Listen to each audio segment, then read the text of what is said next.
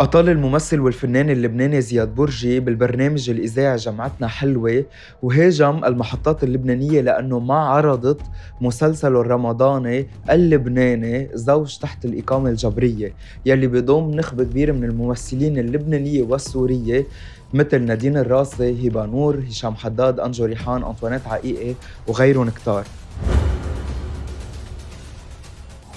أما وجهة نظري بهيدا الموضوع تحديدا أنا بضم صوتي لصوت زياد برجي. مسلسل لبناني light comedy بغير جو وكتير حلو. يلي بيتابعه ويلي تأثر بموضوعه المهضوم ال light يلي شوي بينسي اللبنانية مشاكلهم المادية والغير مادية يلي عم بيعيشوها بالفترة الأخيرة.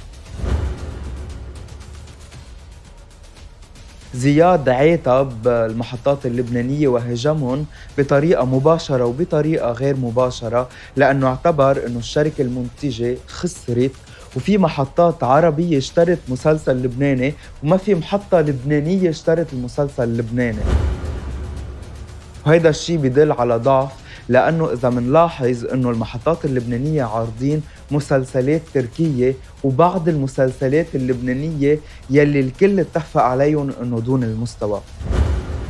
وهيدا دليل أنه اليوم مسلسل زياد برجي انظلم وكان بيستاهل أنه يتضوى عليه لأن مسلسل حلو مهضوم وبينسي العالم شوية مشاكل وبخليهم شوي يفرحوا بهالشهر المبارك.